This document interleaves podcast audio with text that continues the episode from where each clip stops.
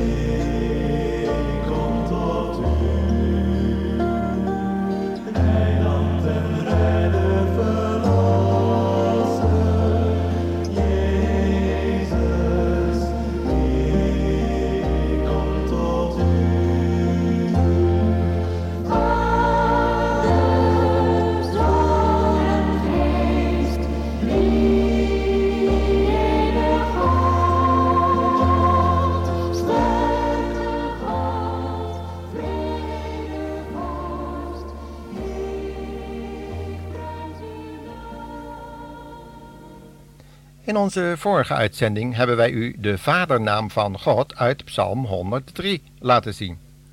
Er is over gezongen, uit de Bijbel voorgelezen en we hebben overdacht hoe heerlijk het eigenlijk is dat wij een zorgende, liefdevolle Vader in de hemel hebben en zijn Zoon in ons hart en leven. Kunnen wij ons een rijker iemand voorstellen op aarde? Maar beseffen christenen hun geweldige rijkdommen eigenlijk wel?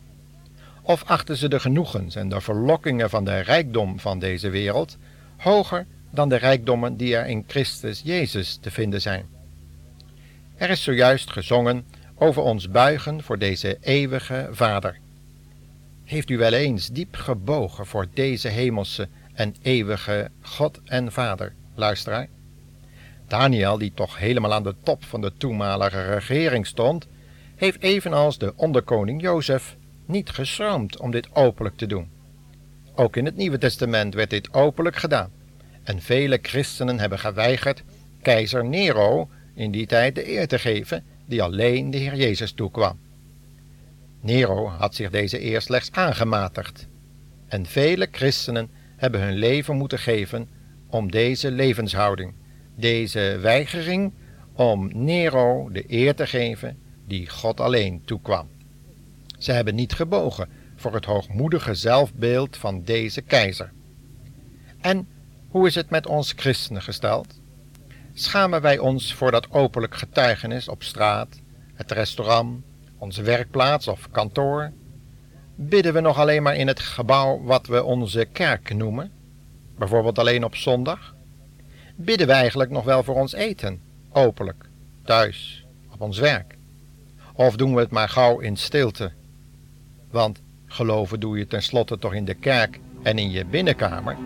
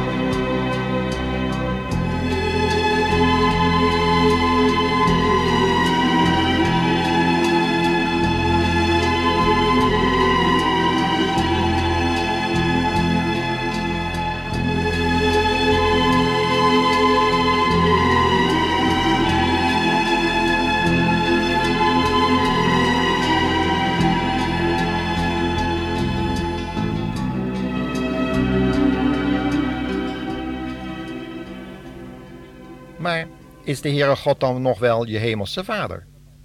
Wanneer wij als kinderen van God ons voor onze eigen hemelse Vader schamen, zoals Petrus het deed voor de Heer Jezus, zijn we dan eigenlijk nog wel waard om christen of christelijk te heten? Als wij het prima vinden dat de Bijbel ontdaan wordt van alles wat theologen ons hebben voorgelogen in de voorbije eeuwen, zoals ze zeggen, wanneer het door hen nodig wordt gevonden de Bijbel te ontmythologiseren, zoals ze dat tegenwoordig noemen, wat blijft er dan nog over van ons christelijk geloof? Als de Bijbelcitaten die de Heer Jezus aanhaalde als bevestiging van de waarheid die hij sprak, slechts fabeltjes waren, mooie, tussen haakjes, waarheden, die in de loop van de tijd als volksverhalen de ronde hebben gedaan en hun nut hadden voor die tijd? Als we zo redeneren, wat blijft er dan nog voor waarheid over in ons leven en in de Bijbel? In hoeverre kunnen we dan de Heer Jezus zelf eigenlijk nog wel serieus nemen? Is Hij wel God, geopenbaard in het vlees? Vele theologen van de moderne theologie en de, de historisch-kritische methode die ze hanteren, geloven hier helemaal niet meer in en beleiden openlijk dat dat niet zo is. Dat Jezus niet gelijk gemaakt kan worden aan God.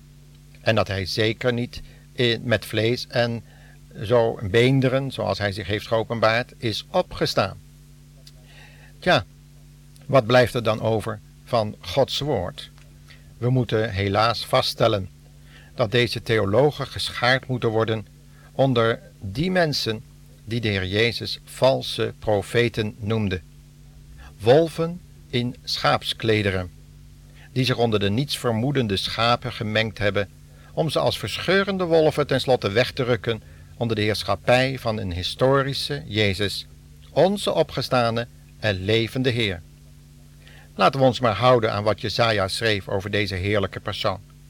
Hoewel deze theologen menen dat het niet Jesaja zelf was die die woorden opschreef, maar iemand anders, in een latere tijd. Laten wij echter de schrift maar laten staan zoals het er staat. En geloven zoals het er staat. En we zullen het ervaren wat er staat. De Heer Jezus, die moet gevolgd worden. Ook in zijn geloof en in zijn beleidenis over de autoriteit en de historische betrouwbaarheid van de geschriften uit het Oude Testament. Jezus zelf heeft vaak Jesaja als profeet geciteerd. Heeft niets verteld over de historische onbetrouwbaarheid van zijn profetieën. Laten we ons daarom maar scharen bij die ongeleerde vissers. Maar mensen die de Heilige Geest hadden ontvangen en de wedergeboorte hadden meegemaakt, waardoor hun namen in de hemel waren opgeschreven in het boek des levens, in het boek van het Lam.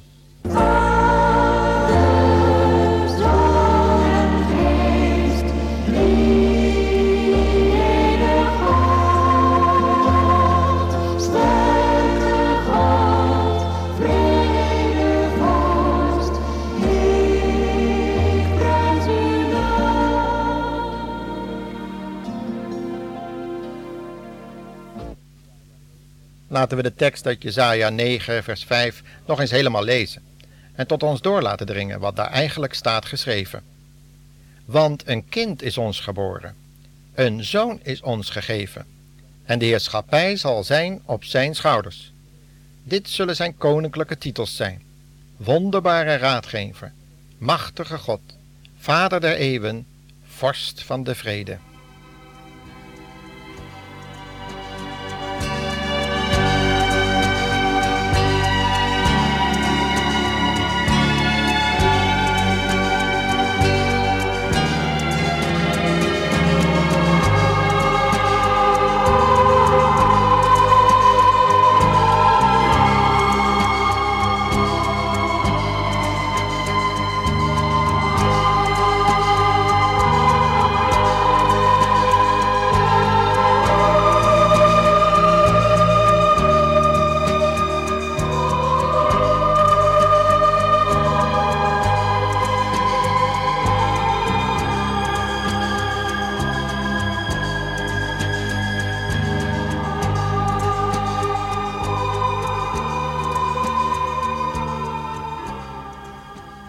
Jezus met zijn discipelen sprak over zijn Vader, vroeg Filippus zijn meester om die hemelse vader te tonen.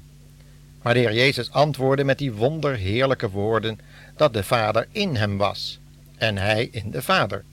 En dat iemand die Jezus had gezien tevens de vader had gezien. Wie kan dat begrijpen? De discipelen nog niet. Want daarvoor heb je de inwoning van Gods geest nodig, die het verstand met bovennatuurlijk licht moet verlichten. Alleen dan zullen wij tezamen kennis hebben van deze heerlijke combinatie van hemelse namen, die Jezaja door diezelfde geest van God op zo'n wonderbare wijze heeft samengevat.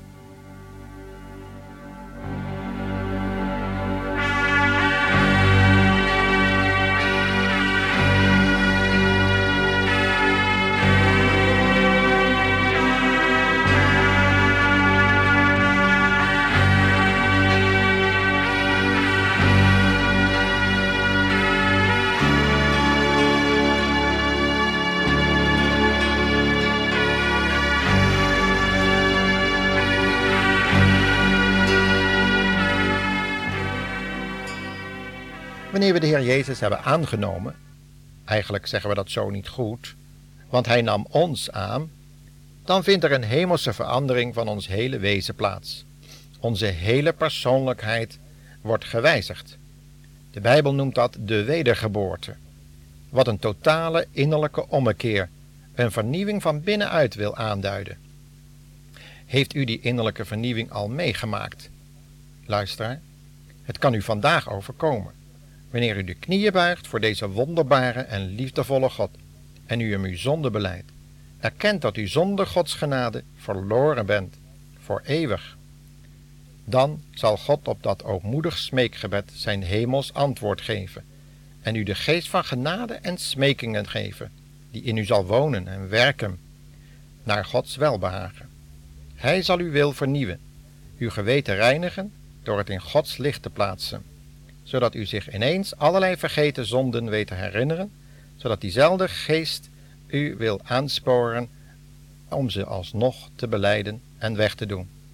Wat een hemelse vrede komt er dan uw ziel binnen. Vergeving van misdaden. Wat een vreugde zal dat geven. En dan ook nog eeuwig leven ontvangen.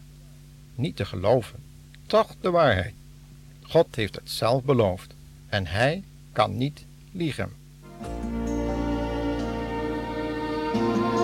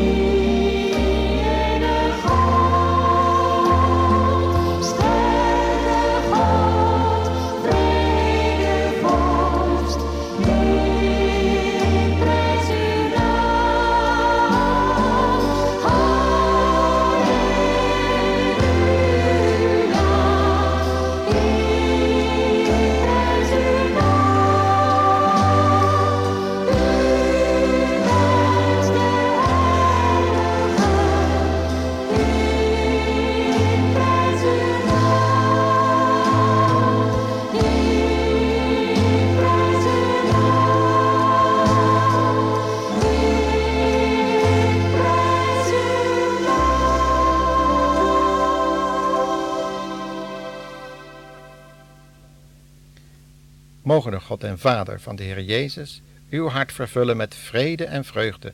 En bid ook tegelijk voor allen die het evangelie verkondigen, waar ook ter wereld, maar in het bijzonder voor hen die God u heel dichtbij heeft gegeven. God zegene u en tot de volgende uitzending.